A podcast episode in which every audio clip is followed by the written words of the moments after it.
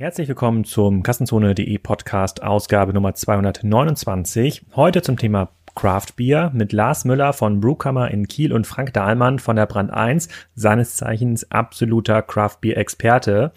Wir unterhalten uns in der Brewkammer Zentrale im Laden in Kiel darüber, warum es überhaupt möglich ist, in einem stark konsolidierten Markt, der von wenigen Brauereien beherrscht wird, ein eine neue Produktkategorie zu etablieren und wer davon profitiert und was so ein Craft überhaupt kostet und wir verkosten natürlich auch live in der Sendung.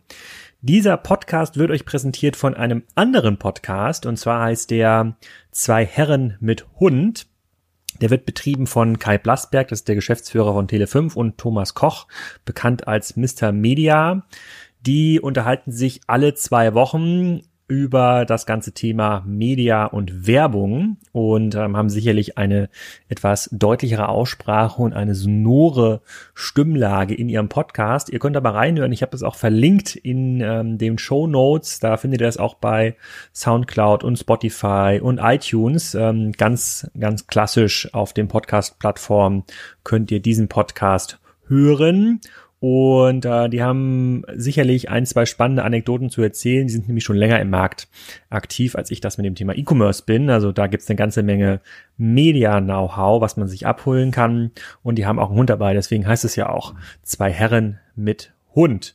Und da würde ich mich freuen, wenn ihr mal reinhört und direkt nach dieser Folge auch mal ein Feedback dafür gebt, ob das ein Podcast ist, der euch gefällt oder was man da noch besser machen kann. Da freuen sich die beiden also hört rein mit Kai Blasberg und Thomas Koch. Vorher aber erstmal die Folge zum Thema Craft Beer mit Lars und Frank. Hallo Frank, hallo Lars, willkommen zum Kassenzone Podcast heute bei Brewkammer in Kiel. Ähm, Schwerpunktthema Craft Beer. Ähm, warum Craft Beer? Weil das eines der Themen ist, bei dem ein vorher extrem stark konsolidierter Markt von einigen großen Firmen aufgebrochen wurde von vielen kleinen neuen Herstellern. Das passiert extrem selten. Und äh, damit wir auch wissen, welche Kompetenzen wir hier am Tisch haben, müsst ihr jetzt einmal vorstellen. Erstmal der Frank bitte. Äh, ja, Frank Dahlmann. Ähm, ich ähm, trinke gerne Craft Beer, ähm, habe einen eigenen Instagram-Blog. Ähm, Wie heißt der? Äh, Kraftpots mit C und äh, arbeite hauptberuflich für Brand 1 Wirtschaftsmagazin in Hamburg. Über die Brand 1 haben wir uns auch kennengelernt. Äh, und zwar hast du in der Ausgabe, weiß ich nicht mehr wann das war, 2016, mhm. ähm, haben wir mal zum Thema Handel ein Interview ähm, geführt. Und ja, drei Jahre später habe ich herausgefunden, dass du auch Influencer in der Craft Beer Szene bist. Da kommen wir gleich nochmal drauf zu sprechen. Wir müssen erst den zweiten Gast noch einmal äh, Hallo sagen. Lars, wer bist du? Was machst du? Moin. Ähm, ich bin Lars. Ich bin Gründer und Chief Beer Officer von Brewkammer. Das ist mein Nebenberuf. Mein Hauptberuf ist in einer äh, Kieler Digitalagentur. Kannst du mal ganz kurz erzählen, wie es dazu gekommen ist, dass du hier so einen Laden machst? Ähm, ich habe angefangen als Blogger, weizenblog.de, und wollte mich mit Bier beschäftigen. Und dann habe ich relativ schnell gemerkt, dass da was passiert. Und dann hat eines das andere ergeben und ich hatte Bock, Bier zu verkaufen. Der Laden war frei. Ich habe ihn gemietet. Das ist jetzt fünf Jahre her ungefähr. Und jetzt lebst du vom Bierverkauf oder immer noch von Nein. der Digitalagentur? Nein, ich lebe von der Digitalagentur und die, der, der Bierladen ist sozusagen ein Tochterunternehmen ähm, und trägt sich so und ist aber ein schönes Showcase. Okay, bevor wir hier in die Verkostung gehen, vielleicht einmal kurz äh, erklärt für alle Hörer, was ist denn überhaupt äh, Craft Beer? Ja, es gab ja schon in, auch in der Vergangenheit ganz viele verschiedene Bierexperimente der großen Hersteller. Äh, nicht so ruhmreich ist, glaube ich, das ganze Thema Alkopop äh, verlaufen. Ähm, kannst du mal erzählen, was macht denn überhaupt, wann ist ein Craft Beer ein Craft Beer? Das ist eine harte Frage und eine sehr, sehr schwer zu beantwortende. Ähm, weil das nicht ganz klar definiert ist. Also es ist immer ein bisschen Ansichtssache, finde ich. Äh, wichtig, dass es ähm, um, um Qualität, um Vielfalt geht, um Unabhängigkeit geht, um kreatives Brauen. Ähm, das lässt sich nicht ganz konkret an der Menge festmachen oder an bestimmten Bierstil oder an bestimmten Produktionsbedingungen, ähm, sondern eigentlich das Ergebnis äh, äh, muss irgendwie ungewöhnlich sein. Okay, dann gehen wir mal andersrum an die Frage ran. Wie groß ist denn der Biermarkt in Deutschland und welchen Anteil haben da diese ungewöhnlichen Biere? Hast du da eine Idee, wie groß das sein könnte? Wie groß der Gesamtmarkt ist, weiß ich nicht. Die, die Craft-Biere nach engerer Definition machen, glaube ich, nicht mal ein Prozent des Volumens aus. Okay, äh, und, und woher kommt dieser Trend, dass die Leute jetzt anf anfangen, wieder individuelles Bier zu trinken? Ich glaube, es gibt mehrere Treiber. Der eine ist, dass die letzten Jahre die, die normalen Biere sich immer ähnlicher geworden sind. Also das ist zumindest das, was viele ältere Biertrinker sagen, dass sie früher die Biere unterscheidbarer waren und inzwischen sich alle einem Mainstream-Massengeschmack angenähert haben. Ähm, ein anderer Treiber ist sicherlich die, die Entwicklung in den Staaten und in den Ländern um uns herum, wo Craft Beer ein Thema ist. Und zwar schon länger und, und auch auf höherem Niveau. Ähm, und ich glaube, es braucht alle paar Jahre irgendein Trendgetränk. Ähm, äh, ist insofern. das neue Gin? Nee, würde ich gar nicht sagen. Ähm, und ich, meine Hoffnung ist natürlich, dass Craft Beer eher so ein, so ein Dauertrend-Thema wird, ein sehr kontinuierlicher Trend. Ich glaube, okay. es sind dieselben Mechanismen, die dahinter ja. stehen. Ja. Ähm, also kurz für mich zur Definition, es sollte, Craft Beer sollte irgendetwas Handwerkliches haben, finde ich. Ähm, und es sollte nicht so sehr auf das Reinheitsgebot schauen, sondern im Gegenteil es vielleicht auch bewusst brechen. Ähm, was ja auch gefordert wird, dass wir kein Reinheitsgebot, was letztendlich nichts mit Rein zu tun hat, ein Reinheitsgebot haben sollten, sondern ein Natürlichkeitsgebot. Also mit natürlichen äh, Mitteln arbeiten, mit richtigen Hopfen statt Hopfenextrakten. Äh, und dass dort dann auch äh, Dinge äh, wie Früchte in das Bier hineingemischt werden dürfen. Das ist ja so ähm, das Ganze. Und das geht beim Reinheitsgebot nicht? Irgendwas das geht beim Reinheitsgebot nicht, dann dürfte man es eigentlich nicht mehr Bier nennen, in dem Augenblick, wo ich dann Pfirsich dazu werfe. Ach, wie bei Korn. Ähm, ich glaube, Korn darf man auch nicht Korn nennen, wenn irgendwas eingeworfen genau, wird. Genau, nicht? weswegen wir hier zum Beispiel Frau Gruber da hinten haben, die schreiben dann immer ein Biermischgetränk äh, drauf. Ähm, also rechtlich äh, ist es kein Bier nach Reinheitsgebot mehr. Und, ähm, Aber je nach Bundesland ist das auch unterschiedlich ausgeprägt, ne? Die Brauereien, die sowas brauen wollen, die müssen eine Ausnahmegenehmigung haben. Da gibt es, äh, das ist auf Länderebene festgelegt. Ähm, jedes Land kann selber bestimmen, ob es so eine Sondergenehmigung ausspricht. In Bayern zum Beispiel bekommt man sie nicht. Ähm, weswegen man dann ähm, dieses Phänomen hat, dass Brauereien irgendwie kurz über die Grenze nach Hessen oder sonst wohin gehen und da brauen und dann ihr Bier wieder zurück äh, importieren nach Bayern. Ähm, ganz merkwürdige. Aber okay, um den Markt noch ein bisschen besser zu verstehen. Also ich, äh, ich bin fairerweise, muss ich zugeben, kein Craft-Bier-Trinker. Aber ich habe gesehen, du hast auch den Maibock-Korn hier hinten äh, drin in dem Regal. Den haben wir auch schon mal im Podcast gehabt. Äh, da bin ich gerne dabei. Ähm, wenn ich jetzt eine Brauerei gewesen wäre vor zehn Jahren und merke, ähm, der Bierverbrauch meines Standardbiers äh, oder die, dann habe ich vielleicht noch einen, äh, vielleicht noch so ein Radler-Experiment gehabt in meiner, in meiner Biersorte, der, der lässt irgendwie nach. Dann bin ich doch eigentlich in der Lage, durch meine ganzen Kontakte und durch meine äh, Produktionsfähigkeiten ganz viele neue Sorten einfach zu erfinden. Das hätte doch was gewesen sein müssen, was in der Hand der großen Brauereien lag. Und da haben wir ja in Deutschland, weiß nicht, viele, ein paar hunderte Brauereien, die hier irgendwie Bier brauen. Das ist aber nicht passiert. Also wo, wo ist denn das Craft Beer dann hergekommen? Ist das dann immer irgendwie noch angefangen?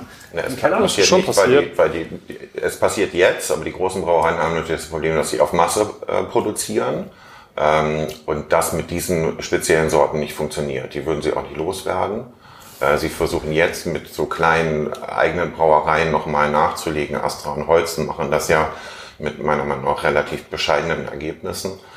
Ähm, aber so leicht ist es für die nicht, das Ganze umzusetzen. Und äh, zweitens, wir haben ja gerade gehört, ein, zwei Prozent beträgt dieser äh, Craft Beer Markt im Moment. Das ist noch nichts, was einer großen Brauerei wirklich wehtun würde.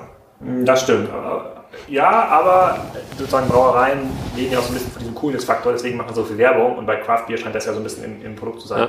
Wie, wie viele, es ist aber auch passiert. Also teilweise haben natürlich die, nicht die großen, aber die, die familiengeführten ähm, mittelständischen, also Schneiderweiß ist für mich immer ein Beispiel, Meisel, ja. ähm, die, die ähm, das früh erkannt haben und tatsächlich ihre Produktionskapazitäten genutzt haben, um kreative Biere zu machen ohne ihre, ihr Kernsortiment so ja. krass zu verletzen. Aber es sind Ausnahmen. Das sind totale Ausnahmen. Wie, viele, um mal um so einen Craft Beer Brauer mal zu beschreiben, wie, wie viele äh, Biere hast du hier in deinem Laden?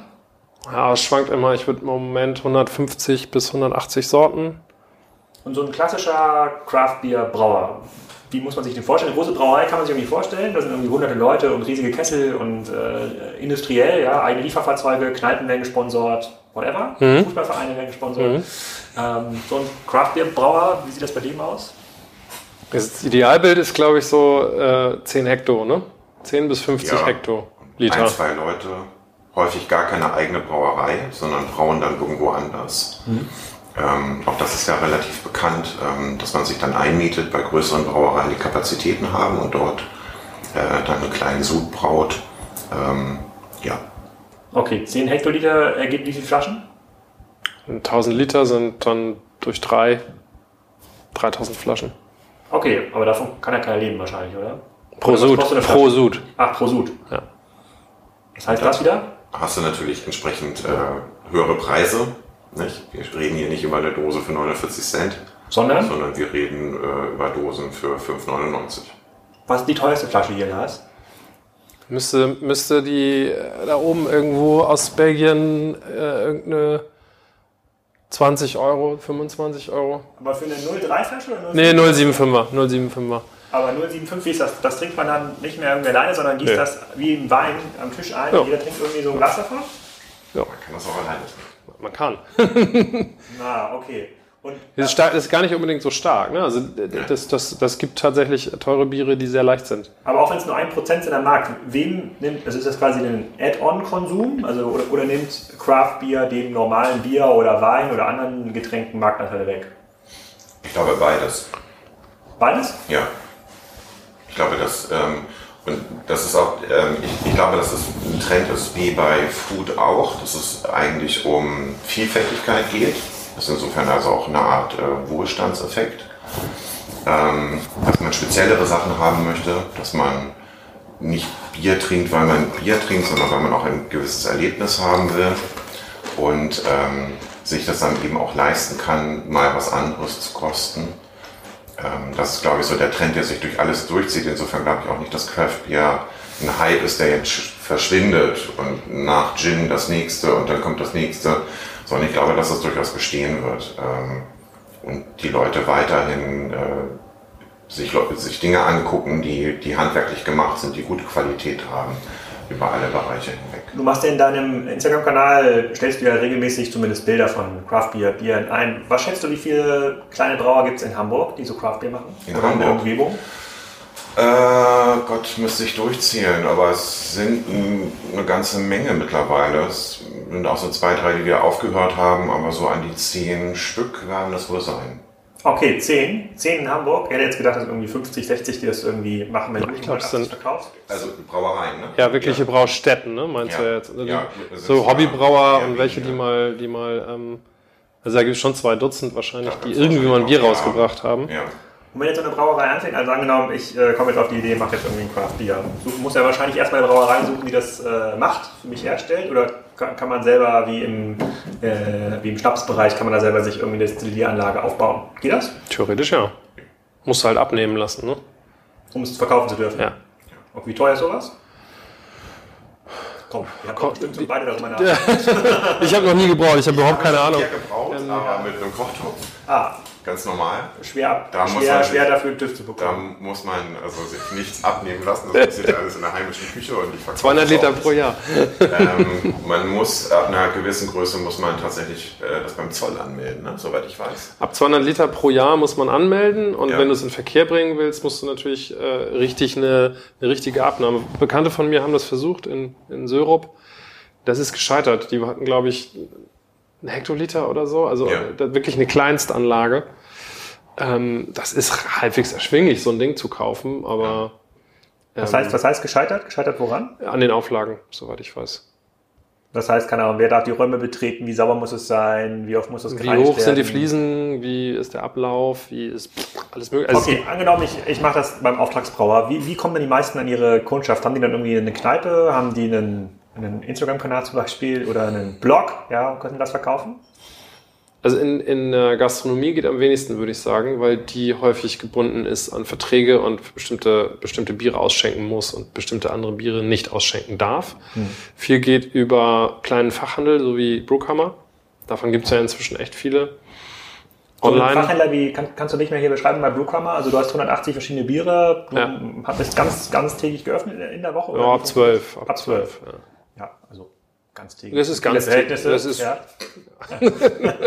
ja. Also morgens, die, die Leute, die morgens um neun ihr erstes Bier kaufen, äh, die, die, die adressieren wir hier natürlich auch nicht. Ja, okay. Auch ein spannend, aber spannendes Klientel. Wenn man die hat, dann äh, kommt, hat man sich ja dann durchgesetzt. Und so eine Art von Laden äh, gibt es denn in jeder mittelgroßen Stadt? Also wenn ich jetzt nach Rendsburg irgendwie weiterfahre, gibt es dort auch einen, einen Craft-Bier-Laden und ist der nächste erst in Flensburg und Hamburg. So immer aus Kieler Sicht gesehen. Aus Kieler Sicht, ähm, Neumünster hat da was.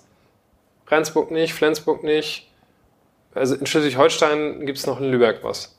Okay, und dann Hamburg. Und dann Hamburg. Und dann gibt es aber in vielen Studentenstädten, in vielen Metropolen, ähm, in Städten, die ein bisschen hip sind, gibt's was. Und ihr sagt, das ist kein deutscher Trend, wir sind eher Nachzügler. Wie sieht es denn in anderen Ländern aus? UK, USA, ist das, ist, hat, haben die da schon einen höheren Marktanteil ja. äh, im Bierverbrauch? Deutlich. Und sind die schon USA. deutlich stärker industrialisiert? Klar, USA ist ja Vorreiter.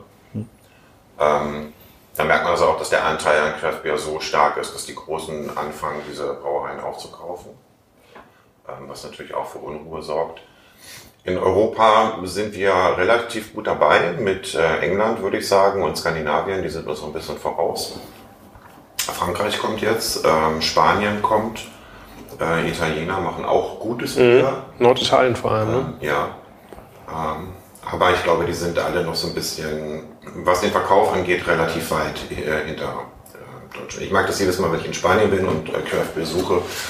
Ähm, da gibt es wenige Läden, die sich auf sowas spezialisieren. Also das, in der Regel sind es die Weinhandlungen, die dann irgendwie so ein Regal haben mit ein bisschen Bier dabei. Ah, okay. Und ähm, in UK, den USA, wie die Brauereien, die da schon stärker unter Beschuss sind, äh, wie, wie reagieren die? Also bauen die dann eigene Craft-Bier-Sparten auf? Oder wie muss man sich das vorstellen? Wie unter Beschuss sind. Naja, die, die, alten, merken, die merken, dass quasi ihr normales Bier nicht mehr so gut verkauft wird im Handel. Die mhm. Leute irgendwie Craftbier wollen, fangen ihren an. Ich meine, nach eurer Definition könnte ja eigentlich eine große Brauerei ja gar kein Craftbier herstellen, oder? In, in, den Staaten ist es auch klar definiert, wie viel Ausstoßmenge pro Jahr ähm, man machen darf. Und pro, alles, pro Sorte oder generell? Nee, als Brauerei. Ich habe die Zahl nicht im Kopf, aber die ist relativ hoch. Ähm, aber da, danach wäre Bad und Miller und Co. wären, wären nicht dazu in der Lage.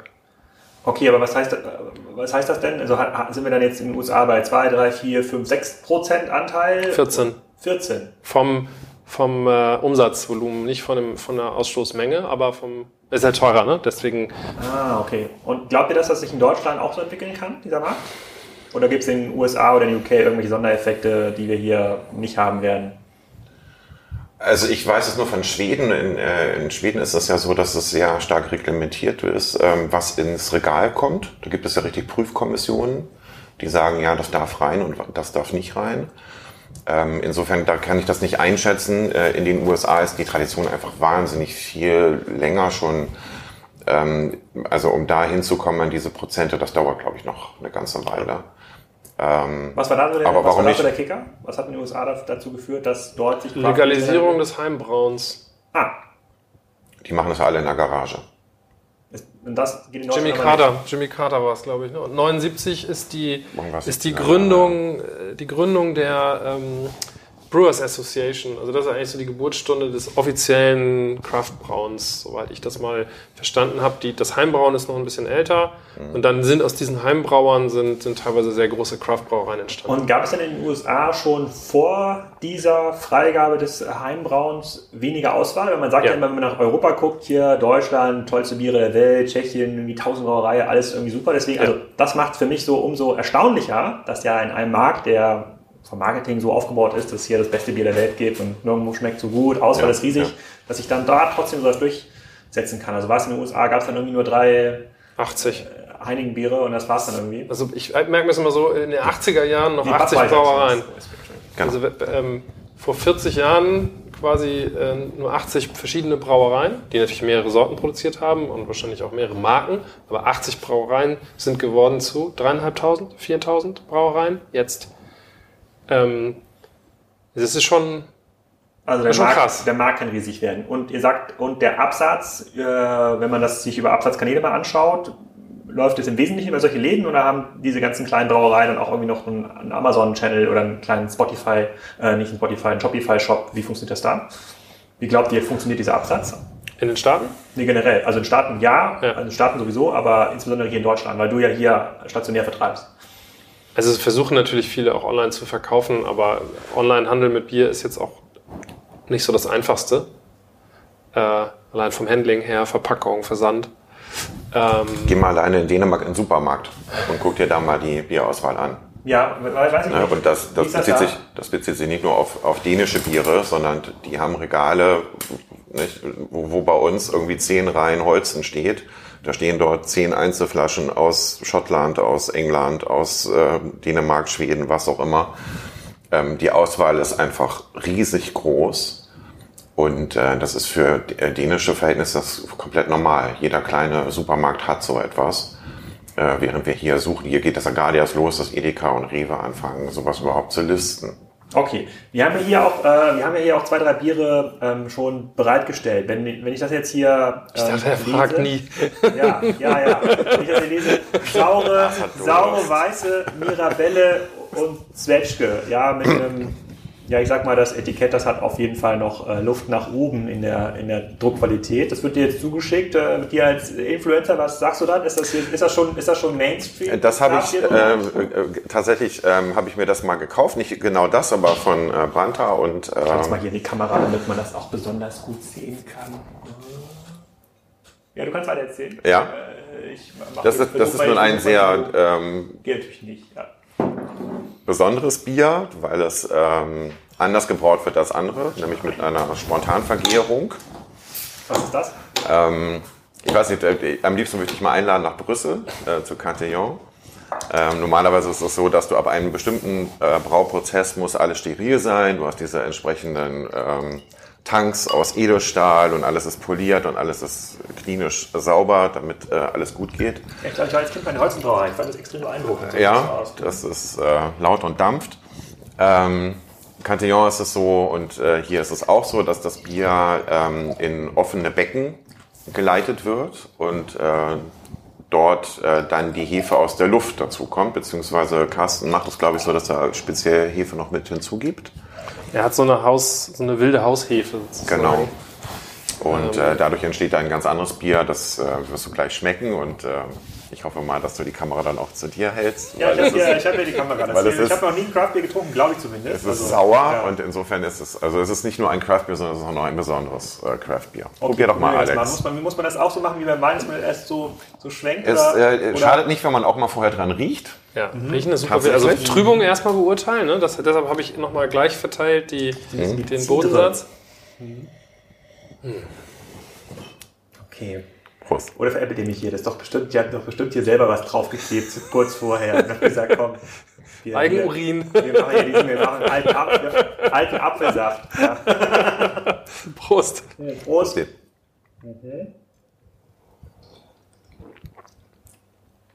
Hm, interessant. Mhm. Ja, eigentlich ganz lecker. Das ist sehr, sehr gut. Sehr ja. gut. Mit so ein bisschen Säure, also so ein, ich würde es fast so zwischen Bier und Wein ansiedeln, geschmacklich. Ja. Das, das macht Carsten auch, ne? Mit Weinhefen. Er hat Weinhefe Hybride. mit dabei, genau. Ja. Ich hoffe, dass wir das hier durchhalten, den Podcast. Wir haben ja noch gute 25 Minuten äh, äh, zu gehen. Um, aber jetzt mal zum rein, rein, rein äh, kaufmännisch. Diese Flasche, was kostet so eine Flasche? Äh, sechs, glaube ich, haben wir die im Verkauf. 5,99 habe ich, glaube ich, gesehen ja. gerade, ja. Plus Pfand. 5,99 plus ja. Pfand. Ja. Was kostet normal, wenn ich jetzt einen, keine Ahnung, Jever bei Rewe kaufe? Wo sind wir da? Im Angebot unter einem Euro auf jeden Fall, ne? Also und bei beim Euro. Aber ich mache, ich kaufe es selten. Ich habe es auch nicht mehr im Kopf, was das kostet, ehrlich gesagt. Ja, weil ich sehe manchmal 24er Kiste, wirklich bekannte Marke, 10 Euro. Hm. Das fand. Im, im, wirklich im super Sonderangebot mal 10 Euro für eine Kiste Bier. Und verdienen da die äh, Brauereien auch noch mit Geld? Keine Ahnung, kann ich mir nicht vorstellen. Bei Jever? Ja.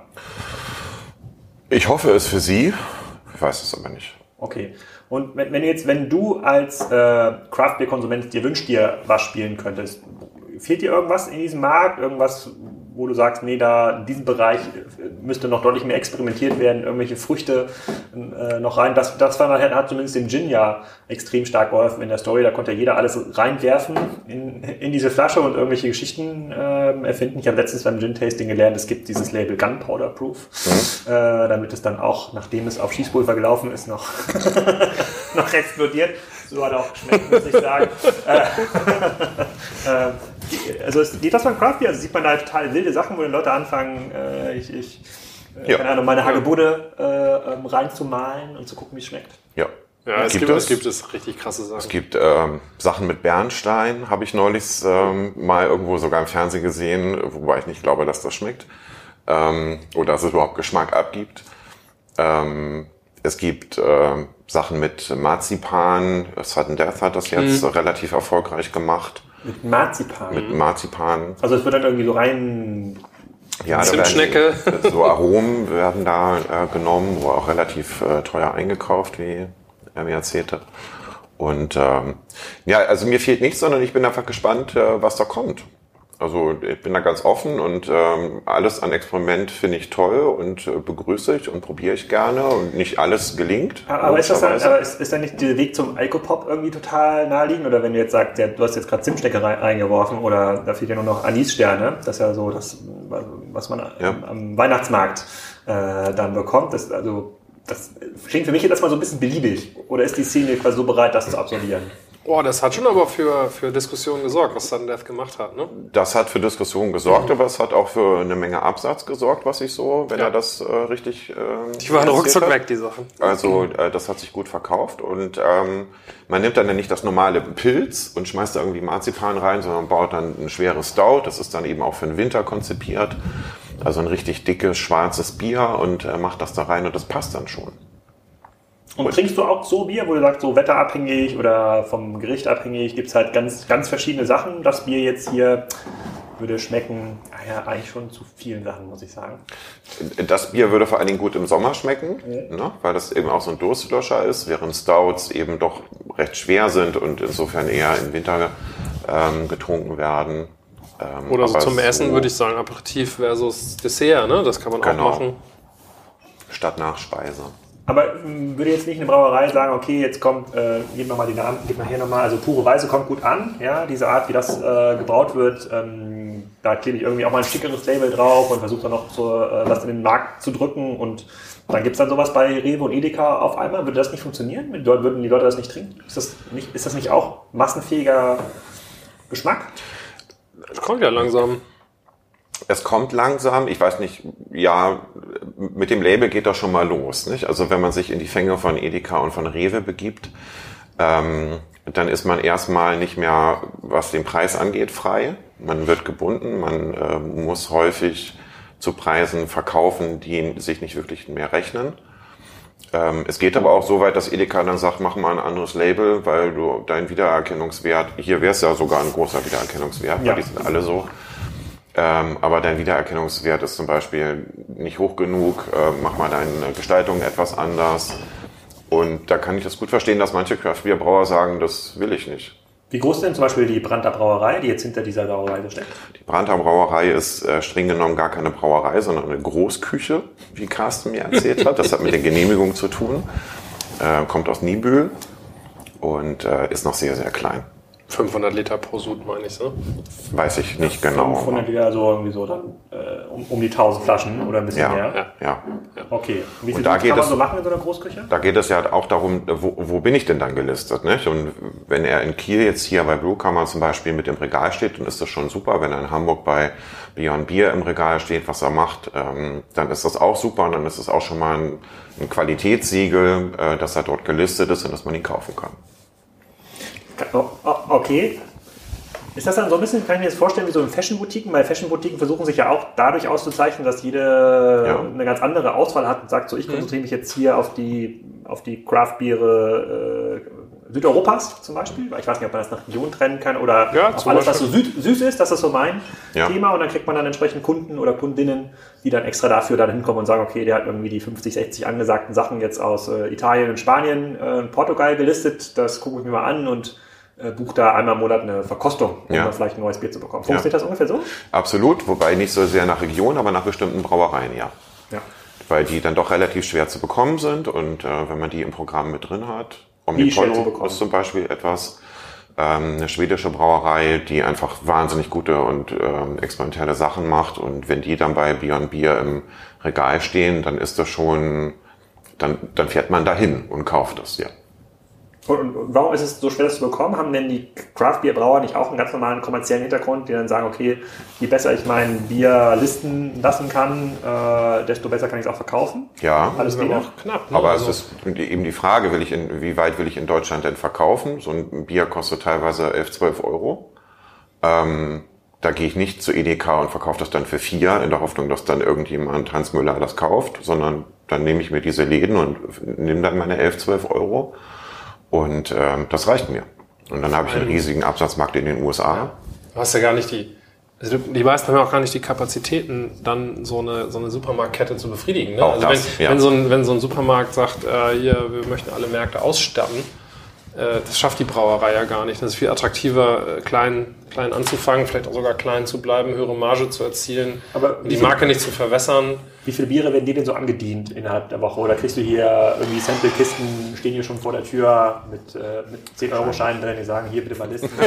Im nächsten Buch haben wir Lust Newsletter. Das ist eigentlich eine geile Idee. Ja, Nee, ja. ähm, ja, so würde es eigentlich ganz gut funktionieren. Ja, Kleiner Aufruf also ich, ich, würde, ich würde das Geld nehmen.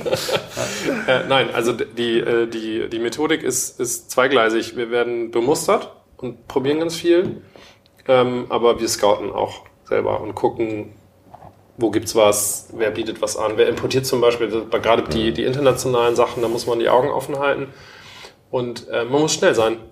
Wenn, wenn wir Brauereien kennen, die dann neue Sorten rausbringen, dann sind das begrenzte Mengen und dann muss man reagieren und sagen, zack, nehme ich oder vorbestellen teilweise. Und ähm, dann wird auch nicht von dem Bier nachgeliefert, sondern das ist dann halt das. Es gibt nur den einen Sud und Ja. wenn der ausverkauft ist, ist er ausverkauft. Ja. Ah, okay. Und das ähm, erfordert halt eine Menge, ja, wie sagt man so, so Marktbeobachtungs-Ressourcen. Es gibt ja auch Bier, die tatsächlich dann per Flugzeug hier rüber Ja. geflogen werden von amerikanischen Brauereien, äh, wo man als Konsument richtig schnell sein muss, um sie noch zu bekommen, weil das sind dann, ist dann irgendwie eine Palette. Und äh, wenn man zwei Tage später kommt, ist sie dann halt ausverkauft. Und äh, du quasi als Craft Beer Influencer auf der einen Seite, aber auch als Konsument ärgerst du dich dann, wenn du sagst, boah, da, da war hier im, wie heißt der Craft Beer Laden in Hamburg nochmal? Bio Beyond Bier zum Bier, Beispiel. Bier, hier bei Bio und Bier gab es äh, letzte Woche aus äh, Portugal äh, dieses nussige Craft Beer, da habe ich schon irgendwie mehrfach von gelesen, jetzt ist es ausverkauft. Ist das dann so ärgerlich für dich oder? Das ist äh, ärgerlich. Es sind, äh, meistens geht es um amerikanische Biere und äh, ja, das ärgert einen dann schon, weil man in der Mittagspause dann irgendwie die Bahnstation ähm, hinter sich bringt und dahin geht und dann mit leeren Händen zurückkommt. Aber so ist das halt. Nicht? Und ich bin auch jetzt keiner, der dann gleich am nächsten Tag losläuft. Das passt nicht immer, sondern äh, da können auch mal ein paar Tage dazwischen liegen und dann äh, gibt es diese Erfahrung, dass man dann vor einem leeren Regal steht. Ja. Und nehmt ihr dann regelmäßig an Bierverkostungen teil? Dann machst du hier in deinem Laden Ja. dann Bierverkostung? Ja. Wie funktioniert das? Also muss man sich da richtig anmelden? Oder? Ja, man, wir schreiben Termine aus und dann können bis zu zwölf Leute hier einen Abend äh, vorgelegt, vorgeplantes Programm durchtasten. Und das ist wie so eine Whisky-Gin-Tasting, wo man sagt, Ja. okay, ich zeige euch mal, was die Geschichte des Craft-Biers und Ja. am Ende des Tages äh, hofft du natürlich, dass hier so zwei, drei Kisten auch mit, äh, mitgenommen werden. Das passiert selten, weil das ja auch dann muss getragen werden, aber die, also die, die Leute kommen später mal irgendwann wieder und kaufen. Ähm, und, und für uns ist es vor allem ähm, Ausbildung. Also das Problem ist ja, und deshalb glaube ich, funktioniert es auch in Supermärkten schlechter, dass du, ne- du brauchst eine Beratung und du brauchst eine gewisse Kenntnis äh, der Materie, um das richtige Bier für dich auszuwählen. Und das bringen wir den Leuten bei. Sehr lecker. Es ist, ja, aber das wäre zum Beispiel, wenn du das unvorbereitet trinkst und wenn du, wenn dir niemand erklärt, was es damit auf sich hat und wozu du es trinkst, äh, kann das voll nach hinten losgehen. Ich habe Leute dabei beobachtet, wie die äh, Sauerbiere äh, aufreißen aus der Flasche, halb warm, sich das reinschütten und sagen, äh, scheiße. Ähm, natürlich, das funktioniert nicht. Dir jemand muss dir jemand erklären, wie das geht, was es soll und wozu das passt. Muss man diese Ja. Biere in der Regel auch kalt trinken? Die, das ja. kommt drauf an. Äh, Sauerbier würde ich immer kalt trinken. Sauerbier ja, Stout eher nein. Ja. Ähm, das ist, das meistens ist es zu stark gekühlt bei den äh, allermeisten Leuten. Ähm, so ein IPA zum Beispiel, 10 Grad entfaltet eigentlich so die besten Aromen. Und wenn ich es eiskalt trinke, dann äh, kriege ich gar nicht so viel mit von dem, was da drin steckt. Ich wollte, ähm, ich war vor zwei Wochen bei Berlo in Berlin und äh, auch eine tolle Brauerei und habe mir vorher so die Rezensionen im Internet angeguckt. Und da sieht man eben auch, dass wir mussten da sehr drüber lachen, denn die machen eine Berliner Weiße äh, kennt der normale Mensch nur mit, was ist da drin? Äh, Himbeer oder, oder Waldmeister-Sirup. Waldmeister-Sirup. Ähm, und die haben sich dann fürchterlich im Internet darüber aufgeregt, dass das sauer ist, das Bier, und ähm, offensichtlich also schon schlecht geworden ist. Eine, eine Berliner Weiße als ursprünglicher Braustil ist sauer. Nicht? Und ähm, insofern, ja, da braucht es dann ein bisschen Beratung, wenn jemand das gar nicht kennt, um zu sagen, nee, das soll so sein und achte mal auf dies und achte mal auf das. Ähm, das bleibt nicht ganz aus. Ich äh, würde mich aber auch mal interessieren, weil du sagtest, der Laden trägt sich so, hm, was man hier außer Verkauf noch machen kann. Und Beer Tasting ist ja so das eine. Mhm. Dann habe ich hier auch im Netz schon gesehen, du hast so einen Members Club. Ja. Ähm, das sind so Ideen, die kenne ich von, von Mikela vor allen mhm. Dingen, mhm. äh, Online-Shop. Mikela für dich ist so der größte äh, aus Kopenhagen. Äh, mittlerweile so, glaube ich, der größte europäische Online-Shop für Craft Beer. Ja, und zumindest der mit der höchsten Reputation auf ja. jeden Fall. Ne? Ja. Mhm. Was macht man, um sich da abzusetzen und was kann man hier im Laden machen, um äh, Umsatz zu bekommen? Also ich glaube, hier, hier in Kiel im Laden ist noch, ist noch Luft einfach, weil viele Leute es noch nicht kennen. Mhm. Und wir ähm, unser Publikum vergrößern und einfach mehr Leute hierher bringen. Mhm. Ähm, wir das Sortiment aufgebaut haben. Also das ist auch noch nicht das Ende der Fahnenstange. Ich denke mal, so ein paar mehr Biere verträgt es noch. Ähm, wir versuchen im Moment online zu wachsen und ja. den Online-Shop äh, größer zu machen, ähm, besser ranken zu lassen. Ähm, Abo-Modelle, wobei der Members Club streng genommen kein Abo ist, sondern der endet halt automatisch nach drei oder sechs Monaten. Kannst ja. du das mal beschreiben? Was ist der Members Club? Ne, du zahlst einmal Geld dafür, dass wir dir drei oder sechs Monate lang ähm, Neuzugänge zuschicken oder hier kannst du sie auch abholen, ähm, die wir sonst nicht verkaufen. Die, die, kommen, und das garantieren wir, die kommen hier nicht ins Regal, die kommen auch nicht in den Online-Shop. Die sind grundsätzlich irgendwo anders möglicherweise erhältlich, aber wir reservieren sozusagen eine bestimmte Portion für, für unsere Mitglieder. Ah, cool. Das ist wie die Anfänger der Shoppingclubs online. Das ist genauso. Die Sachen ja. gab es halt nirgendwo ja, anders, zu genau. dem Preis zumindest. Ja. Und entweder war man an dem Tag da oder nicht. Ja. Ähm, aber das, also die Frage ist gut, wo, wo kann man noch äh, Potenziale erschließen? Äh, Merchandise-Geschichten laufen natürlich. Es gibt mhm. Brewkammer-Shirts und Hoodies und ähm, es gibt äh, vielleicht bald auch eigene Gläser.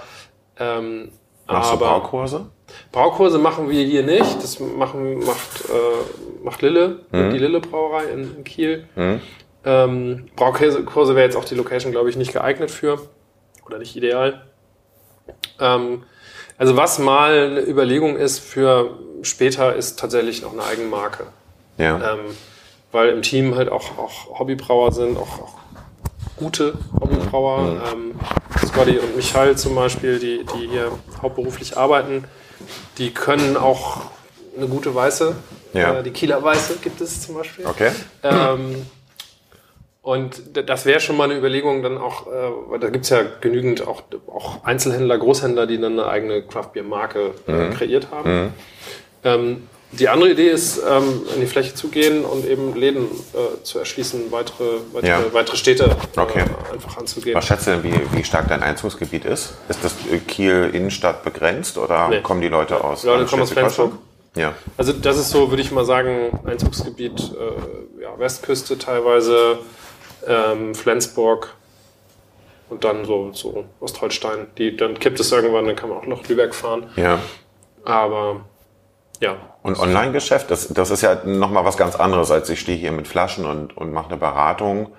Das ist Logistik auf einmal ja, vor ja. allen Dingen. Ähm, das kann man immer nett anfangen, aber wenn es dann mal wirklich läuft, dann, dann verändert sich äh, das, was man eigentlich tun wollte, doch sehr. Ja, du hast vor allem ähm, andere, andere Produkte. Ne? Das kannst du ja. zu sehen, wie, du, wie, wie, wie unterschiedlich das ist, ähm, was online nachgefragt wird äh, gegenüber dem, was hier durch Beratung vielleicht auch, wo, wo Nachfrage hingelenkt werden kann. Ja. Das ist halt einfach viel viel ähm, striktere äh, Kunden, die mhm. sagen, ich will das haben, zack, und davon will ich sechs Flaschen. Ja. Das passiert hier total selten. Ja. Und ähm, aber du brauchst auch Lager, du musst ja.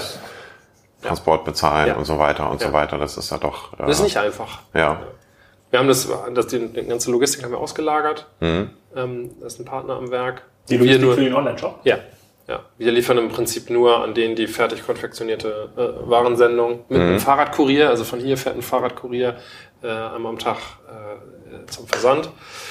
Ähm, aber Lager ist hier, ne? Also wir haben wir ja. jetzt ein bisschen was, aber ja. die, die, die Flaschen werden aus dem Regal genommen. Okay. Ähm, was jetzt auch eine Herausforderung ist, gerade bei kleinen Mengen, ne? Wenn jetzt mhm. einer drei mhm. bestellt und in dem Moment kommt hier jemand rein und kauft zwei davon weg. Ja. Also diesen Konflikt haben wir tatsächlich ähm, noch. Und, und gibt es da Versandkosten? Wenn du die drei Craft-Biere bestellst für jeweils fünf Euro, muss das doch wahrscheinlich ja. ordentliche Versandkosten kosten, damit es überhaupt lohnt für dich, das zu verpacken, oder? Ja, 5,90 ist Versandkosten. Und dann ab, ab 80 machen wir, glaube ich, versandkostenfrei. Mhm. 80 Umsatz. Und dieser Members Club, wie viele Leute machen da mit im Moment? Das ist im Moment, das hat gerade gestartet, also ist jetzt der zweite Monat angefangen. Mhm. Ähm, da ist noch kein Dutzend dabei. Ja. Also, okay. Und das waren immer nur exklusive Biere, weil ja. bei Mikela kenne ich so, das ist ja eine Mischung mhm. aus Exklusiven, die mhm. sie auch aus Amerika haben. Mhm. Und ich sag mal böse, Restbeständen, die sie nicht loswerden ja, ja. konnten. So kenne ich halt diese ganzen Bierclubs und diese ganzen Tasting-Pakete. Das ja. hat mich halt auch genervt, dass du, dass du im Grunde da ein paar Rosinen drin hast und der Rest ist so Füllmaterial. Das, das wollen wir vermeiden und das, ich glaube, das gelingt uns auch ganz gut. Sechs Biere pro Monat ist jetzt auch nicht bei der, bei der Menge, die rauskommt und bei der Vielfalt ist das sehe ich da kein Problem und das, das werden wir auch strikt einhalten. Wir kriegen, wir kriegen gutes Feedback von denen, die das, ähm, von den fünf. ja, ne, sind ein paar mehr, aber äh, ja, genau. Mhm. ähm, wir kriegen aber auch zu hören, dass es echt teuer ist. Ähm, ja. Selbst von Craft-Leuten hören wir so, wow, das ist ziemlich hochpreisig, weil du natürlich nicht vorher weißt, was da drin ist. Mhm. Ähm, was ist der Preis? Hab ähm, wir haben für, für, für äh, drei Monate 99 Euro. Ah, okay. Ja, gut, in Netflix-Zeiten, wo man eigentlich alles in 10 Euro pro Monat rechnet, ja. das ist ja. natürlich eine Ansage. Ja, aber wenn du das dann runterbrichst, das sind halt 18 Biere, ne? Ähm, das sind keine 2-Euro-Biere. Logischerweise. Und was spricht dagegen, das äh, sozusagen für 10 Euro im Monat zu machen und man halt dann weniger zu verschicken? Für 10 Euro? Dann ja. sind es ja nur noch zwei Biere. Ja, und? Das ist, das ist, nee, das finde ich ist in der Relation nicht, nicht, nicht an. Also zwei, zwei Biere verschicken tut mir in der Seele weh. Also Porto ist ja genauso hoch. Genau. Ja. Ne, das ist, glaube ich, so das eine, ja. was doof ist. Für zwei Biere könnte ich auch in Laden, da wäre es irgendwie nicht mehr kein Argument mehr. Und ähm, Netflix höre ich immer wieder. Wie, wie viele Netflix-Folgen hast du geguckt im letzten Monat? Viele. Ja? ja. Also ich bin so, ich sag Wenn mal, ich mich für, mich, frage, für mich lohnt sich das Abo. Sag okay. so, ja. Und wir haben ja diesen großen Netflix-Account, den teilen wir uns ja mit vier oder fünf Leuten aus der Familie. Ja. Selbstverständlich. Selbstverständlich. Klar. Gibt es jemanden, der das nicht so macht? Äh, und äh, dann äh, lohnt sich selbstverständlich ja. für, äh, okay. für alle. Wo kriegst du denn dein Bier, Bier her, wenn du äh, ein super exklusives Neues haben, haben möchtest? Hast du, äh, kriegst du auch so? Es gibt die, eben die beiden Läden in, in Hamburg und ich bestelle online auch viel tatsächlich. Und ähm, aber gibt es sowas auch wie beim Whisky, dass man dann durch Irland fährt und irgendwelche Craft-Bier-Brauereien besucht? Jedes Mal, wenn ich irgendwo im Ausland bin, suche ich auch, ja, entsprechende Läden. Ähm, bei manchen, so in, in Palma zum Beispiel, weiß ich schon, was ich ansteuere. Jetzt war ich ja gerade in Österreich, da bin ich leider leer ausgegangen. Gibt auch eine Craft-Bier-Szene? Oh ja. Ja, gibt es. Ähm, für die, die Insel ist ja nun nicht so groß. Es gibt zehn oder zwölf Brauereien, glaube ich, die dort aktiv sind und Craft-Bier machen. Ähm, nicht alle gut, aber es gibt sie. Und es gibt einen Laden vor allen Dingen, der ein sehr gutes Sortiment hatte. Ähm, der ist jetzt gerade verkauft worden und ich weiß nicht, wie das jetzt Stand der Dinge gerade ist. Ähm, ja, das äh, gibt es. Komm, ja. be bevor du deine Frageliste weitermachst, die sind alle deutlich strukturierter als meine. Nee, absolut noch, nicht. Was mich, noch, was mich noch interessiert ist, so in diesem Markt, wo man auf einmal statt 50 Cent für eine, äh, äh, für eine Flasche Jever im Angebot 5 Euro für eine Flasche bekommt, der schreit ja nach Arbitragemodellen. Ja? Der schreit ja nach Modellen, wo Leute versuchen, ah, hier Craft läuft, ich mache jetzt irgendeine Marke, die ich irgendwie online mal reinpushe, erfinde irgendeine Geschichte, etikettiere am Ende des Tages vielleicht nur um. Passiert sowas? Also ja. ich kann mir super gut vorstellen, dass ja. diese Markt passiert ist. Ja. Hast du ein Beispiel? Gibt es hier jemanden, nee, hab ich, nee, nee, ich habe ich hab tatsächlich im Moment keinen, keinen Namen im Kopf.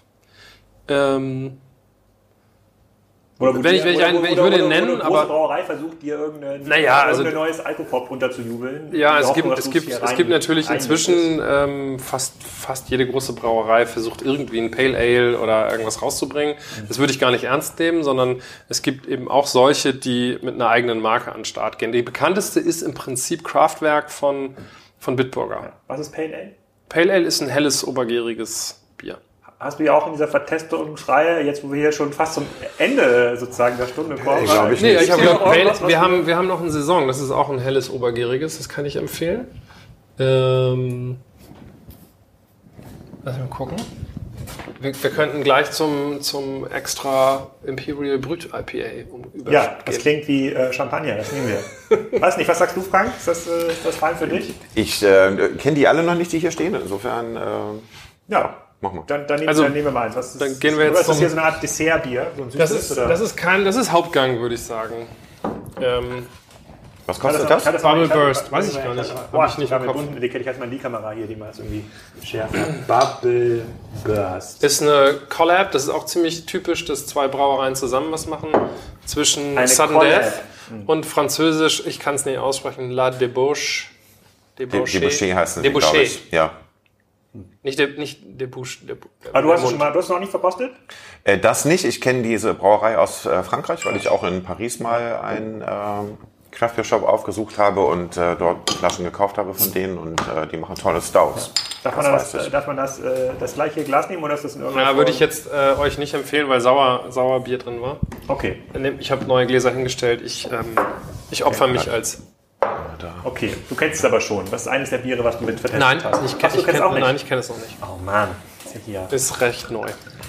Hast du viel Diskussion über Preise? Von Leuten, die hier reinkommen oder sind die schon vorgewarnt und wissen, was sie erwartet? Die Preisdiskussion ist ähm, seltener geworden und hat sich tatsächlich jetzt aktuell eher ins Netz verlagert. Also die Leute, die hier herkommen, zucken manchmal, wenn sie die Preise sehen. Mhm. Was kostet das jetzt? Keine Ahnung. Ich glaube, es ist gar nicht so hölle teuer. Die saure Weiße war 5,99. Ja. Okay. Jetzt bin ich mal gespannt. So, jetzt hast du auch, jetzt haben wir alle was, jetzt können wir wieder kosten. Ja. Okay. Also, Preisdiskussion erstaunlich, erstaunlich wenig gewesen, schon von Anfang an. Ich hätte, das, ja. ich hätte mehr ähm, Gegenwind erwartet, auch gerade in einem Kieler Publikum, wo, wo jetzt nicht mhm. unbedingt ähm, so viel Geld ist. Ich merke aber auch, dass dass die, das so zum Beispiel Beyond Bier äh, hat, glaube ich, inzwischen ein Sortiment, wo es, mit 5 Euro relativ normal ist. Ja. Das klappt hier nicht. Das ja. ist mit 3 Euro eher so eine, so eine Marke, was die Leute noch akzeptieren. 4 Euro auch mal. Ja. Und dann hört es langsam auf.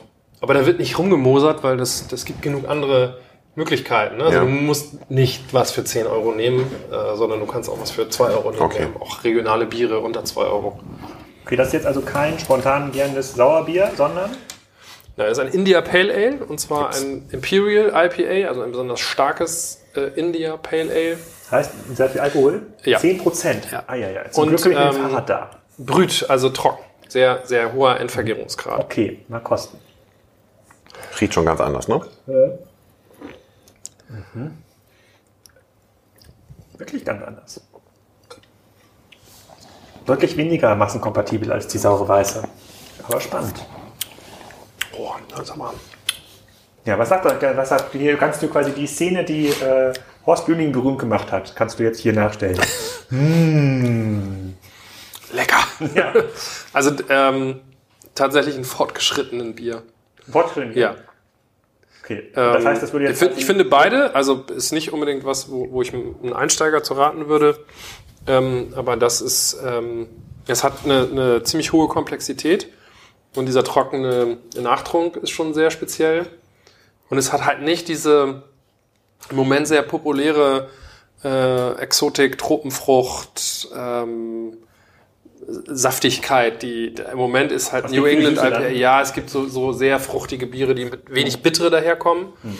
ähm, die sehr, sehr populär einfach Also ich denke mal hier einfach auf den, trinkbar. Ich denke mal hier auf den, auf den Influencer, der hat noch gar nichts gesagt zu dem Bier. Ich bin überhaupt gar kein Doch, Influencer. Doch, doch, Das- Craft Beer Influencer, das auf jeden Fall. Das ist totaler Blödsinn.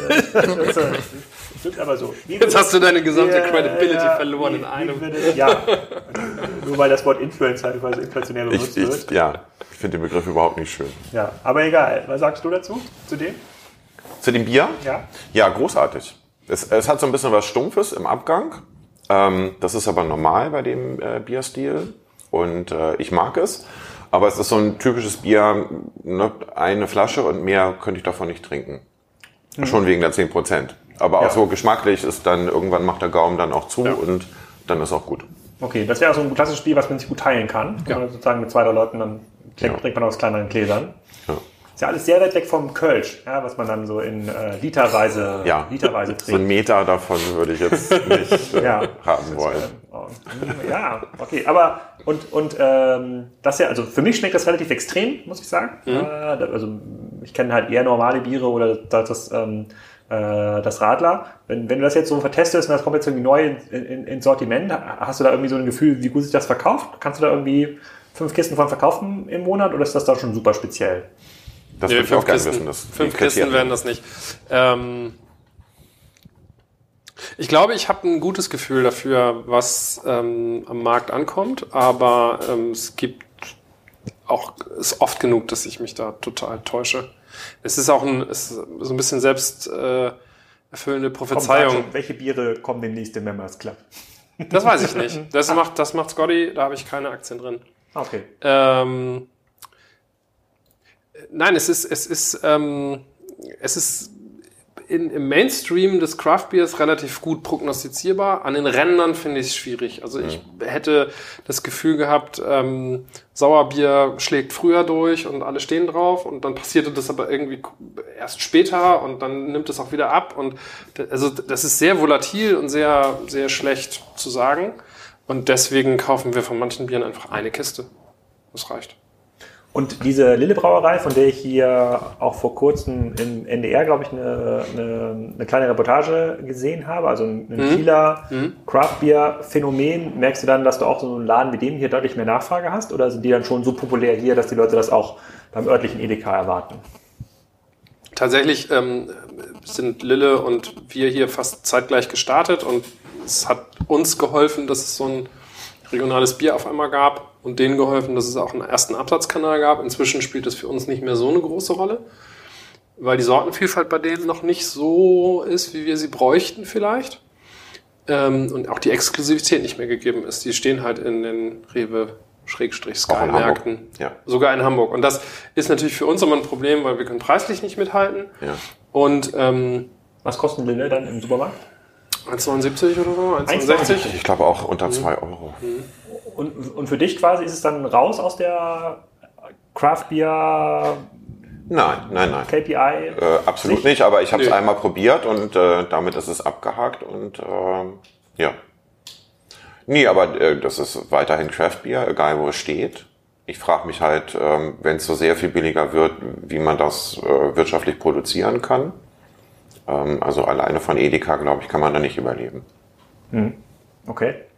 Also eine Strategie ist halt oft, äh, mit Standards in der breiten Masse eher zu sein oder in, der, in den Supermarktregalen und dann Specials zu machen. Ne? Ja.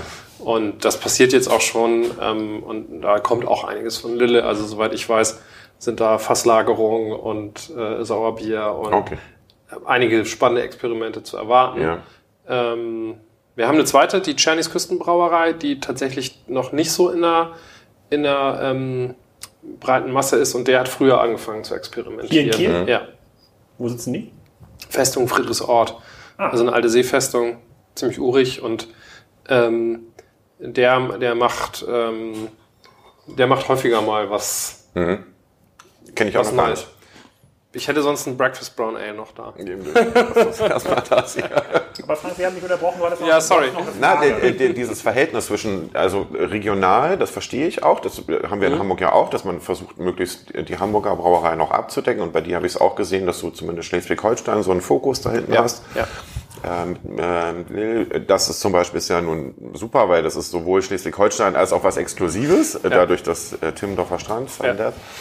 Ähm, Aber merkst du, dass, dass die Leute dann eher regional haben wollen und entscheidest du auch, regional ist mir wichtiger oder ist es die Exklusivität, also möglichst aus aller Welt, aus Amerika?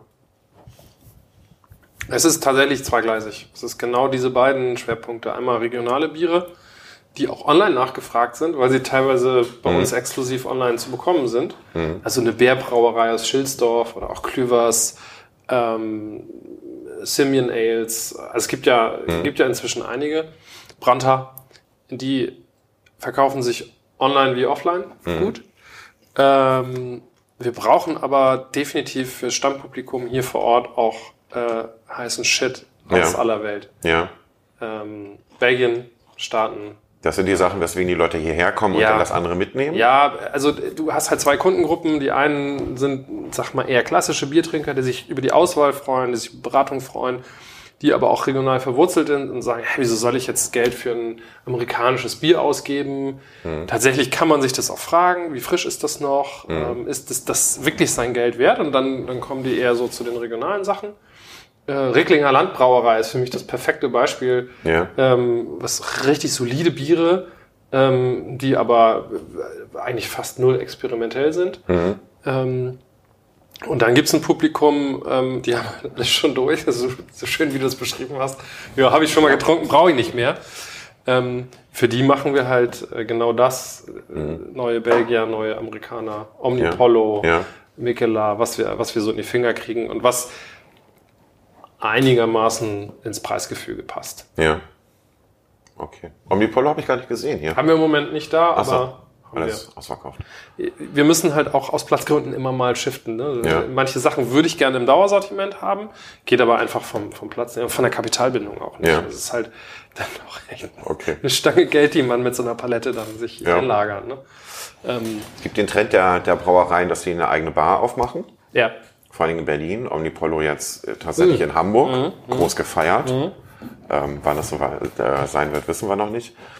Ähm, wir haben es aber auch im kleinen Buddelschip zum Beispiel Brauerei, die jetzt auch, ähm, du hattest vorhin angesprochen ganz kurz, dass es so schwer ist, in die Gastronomie reinzukommen mit diesem Bier, weil die immer alle gebunden sind, so dass der dann auch gesagt hat, dann mache ich meine eigene Bar auf, ja, ja. Ähm, damit es das Bier überhaupt ähm, gibt. Ist das für einen Laden, der verkauft, auch eine Möglichkeit? Ja, wir haben es mal ein, äh, ein Jahr lang versucht. Mhm. So, ich sag mal so halblegal in so einem Hinterhof. Ja. Haben ein paar Tab-Takeovers gemacht, die richtig abgingen. Braukollektiv, Founders, mhm. ähm, Sun Death waren da. Mhm. Und ähm, das war gerammelt voll, das hat sich gelohnt. Mhm. Ähm, das war aber ein Sommer, der nicht gut war, also nicht der letzte. Okay. Ja. Und ich sag mal, eine Legalisierung dieser Location hätte mit einigem baulichem Aufwand mhm. das einfach den Rahmen gesprengt.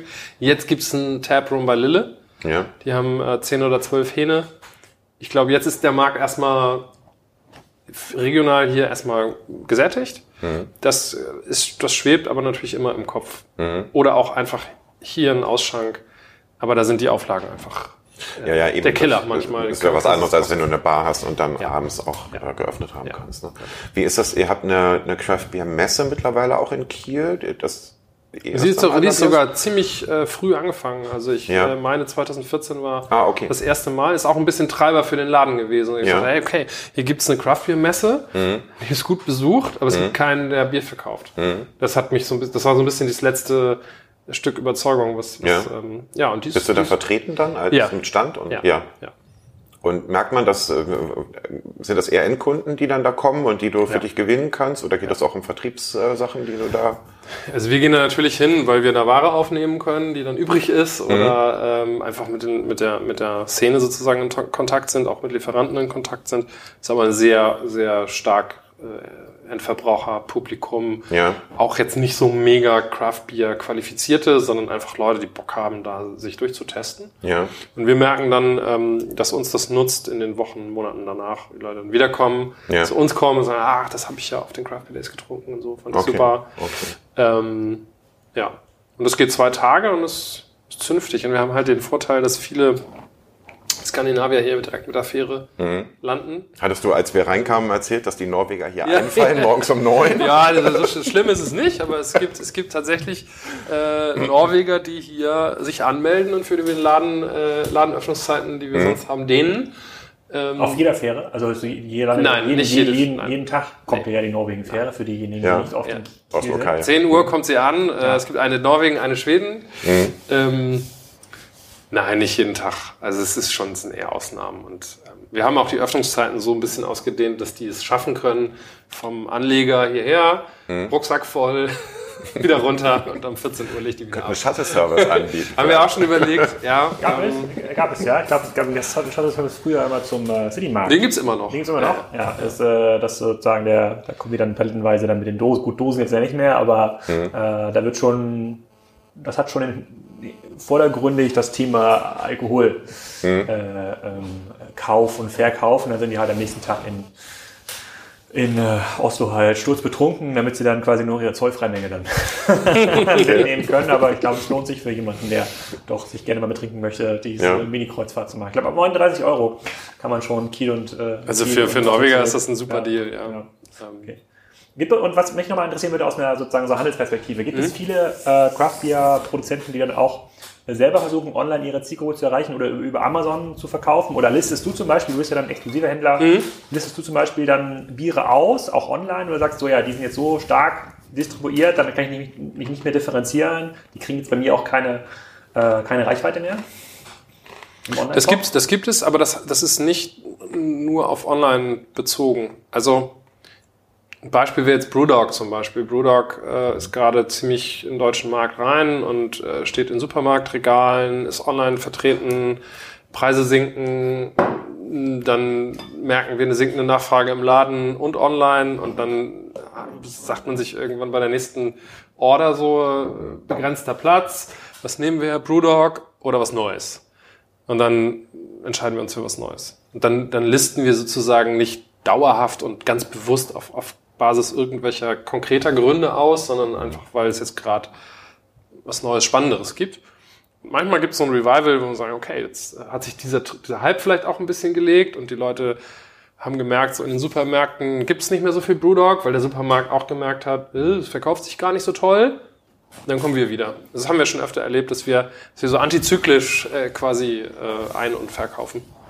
Mhm. Aber es gibt nicht kein Killerkriterium, wann wir irgendwas ausgelistet hätten. Wir sagen, sobald das passiert, nehmen wir es raus. Und gibt es 2019 irgendwas in der Craft Beer Szene, worauf ihr beide euch besonders freut, wo ihr sagt, so hier, da kommt jetzt hier das neue Craft Beer aus äh, Südrumänien, ja, sozusagen seit Jahren äh, ist der Süd dort schon am Brodeln, ja, alles, äh, alles vorbereitet. Jetzt, jetzt äh, geht's endlich los, ja, die Palette erreichbar. Das mit Fledermausblut. ja, ja, weiß ich nicht, weiß ich nicht, also könnte sein. Gibt's sowas? Ich überlege gerade. Ja sich wahrscheinlich besser aus. Irgendwas. Südrumänien habe ich ist noch nicht so richtig. Ja, doch, es gibt gerade es gibt gerade ein Grutbier mit von, ja? von, von der Lahnsteiner, glaube ich. Sie haben mit Rumänen oder, oder okay. Ungarn ein Grut gemacht. Ja. Ähm, nee. Nicht so einfällt. Irgendwas, worauf du dich freust? Außer auf, das nächste, auf die nächsten Tasting-Kiste? Ich freue mich auf die Mikela Bier Days im Mai, wo ich hinfahren werde, tatsächlich nach Kopenhagen. Ja? Das sind eher dann so Events, auf die man sich freut. Ne? Was ist das? Muss man sich so vorstellen, wie so ein Das ist auch eine, eine, Messe, ähm, ein Bier-Tasting mit äh, sehr vielen Brauereien. Ich weiß gar nicht, wie viele es sind. Ähm, geht über drei Tage und ähm, ja, da habe ich das erste Mal dabei und äh, guck mir das mal an und freue mich sehr. Aber deinen eigenen Online-Shop hast du noch nicht geplant für Craft Beer? Für, nein, um Gottes Willen. Also ich produziere ja auch nicht wirklich, sondern ich teste und äh, brauche selber ein bisschen, aber das ist nichts, was ich jetzt, äh, das verschenke ich unter Kollegen. Äh, vielleicht kriegst du auch mal eins ab. Ähm, ja, ja, ich nehme auf jeden Fall mir so eine kleine kleine Palette saure Weiße mit. Ja, äh, ja Oder ähnliches. Vielleicht gibt es da so eine, so eine Mischung, äh, die, die, man da mitnehmen, mitnehmen kann. So, wir sind ja schon ein bisschen am Ende des Inlandsflugs angekommen. So, wenn Frank hier noch eine ganz zentrale Frage einwerfen äh, möchte, naja, dann können wir die noch mitnehmen. Es, es kam eben äh, Brewdog nochmal und ähm, ich hatte auf einer Webseite auch gelesen, dass ihr eine Mission habt. Ähm, das erinnert mich sehr an James Watt. Hast du gelesen? Nee. Nein, hast du nicht gelesen. Achso. ähm, weil es ja so ein Marketingbuch gibt von ihm, ja, ich weiß. Äh, wie man sowas äh, groß macht. Mhm. Und ähm, da geht es eben auch um Missionen, die man haben soll, damit die Leute einem folgen und einen unterstützen. Und ähm, vor allem geht es darum, dass er sagt, man soll nicht versuchen, ein möglichst großes Stück vom Kuchen zu bekommen, sondern man soll versuchen, die Kuchen größer zu machen. Und irgendwann zahlt es sich auch wieder ein und ähm, ja das, den Ansatz finde ich sehr spannend, weil die ja zum Beispiel ihre Rezepte ins Netz stellen, weil sie dazu animieren, dass Leute selber brauen, ähm, dass sie auch andere Biere, also sie sagen nicht irgendwie, das ist alles doof und kauft unser, sondern sie sagen, probiert alles aus und in diesem Wissen, dass je mehr ähm, man kennt, auch dann wieder neugierig wird und andere Dinge probiert. Ja. Und ich glaube, dass so typische belgische Sauerbiere zum Beispiel sind für einen Einsteiger so gar nichts. Aber wenn man dann erst mal ein Jahr lang Craftbier getrunken hat, dann traut man sich daran und dann versteht man das. Und das ist ja auch ein Lernprozess. Ähm, so, und deswegen, das ist jetzt keine Frage, sondern das war jetzt mhm. nur so, das, mhm. ähm, wo ich so dachte, okay, das Buch hat er auch gelesen und äh, das folgt so ein bisschen diesem Schema hier. Nein, aber ich komme natürlich aus dem digitalen Marketing und da, da ist, ja. diese Prinzipien sind ja, sind ja nicht nur auf Bier beschränkt. Ähm, es liegt vielleicht auch ein bisschen daran, weil es, weil es, es ist eben erstmal nur so ein, so ein Spaß-Hobby-Ding mhm. gewesen. Mhm. Und mir lag es daran, ähm, erstmal nur vor Ort äh, das Bier verfügbar zu machen, was ich geil finde. Mhm. Kleine Anekdote von meinen ersten paar Öffnungstagen. Kommen hier Leute rein und steht alles voller Weizenbier und sagen, wo ist ein Stout? Ja. Und dann denkst du, ja, stimmt, hast kein Stout, aber ich mag auch keins. Warum sollte ich das im Regal stehen haben? Das, und Schritt für Schritt änderst du sozusagen diese, diese Haltung von, ey, ich finde es geil, deshalb mache ich das. Mhm. Ähm, zu, zu einer eher kommerzielleren ja. Haltung. Ja, wir, natürlich haben wir Stout, inzwischen mag ich Stout. Ich wollte gerade sagen, ist es äh, bei dir auch ein Lernprozess? Es ist bei oder? mir ein totaler Lernprozess. Also ich bin wirklich von einem, von einem Hefeweizen ähm, bis zum, bis zum fast gelagerten Imperial Stout oder einer, einer äh, Imperial Berliner Weiße mit vaginalen mhm. Milchsäurebakterien. Mhm. Äh, also ich habe mich geöffnet und alles probiert, was mir um die, okay. die Flinte gekommen okay. ist.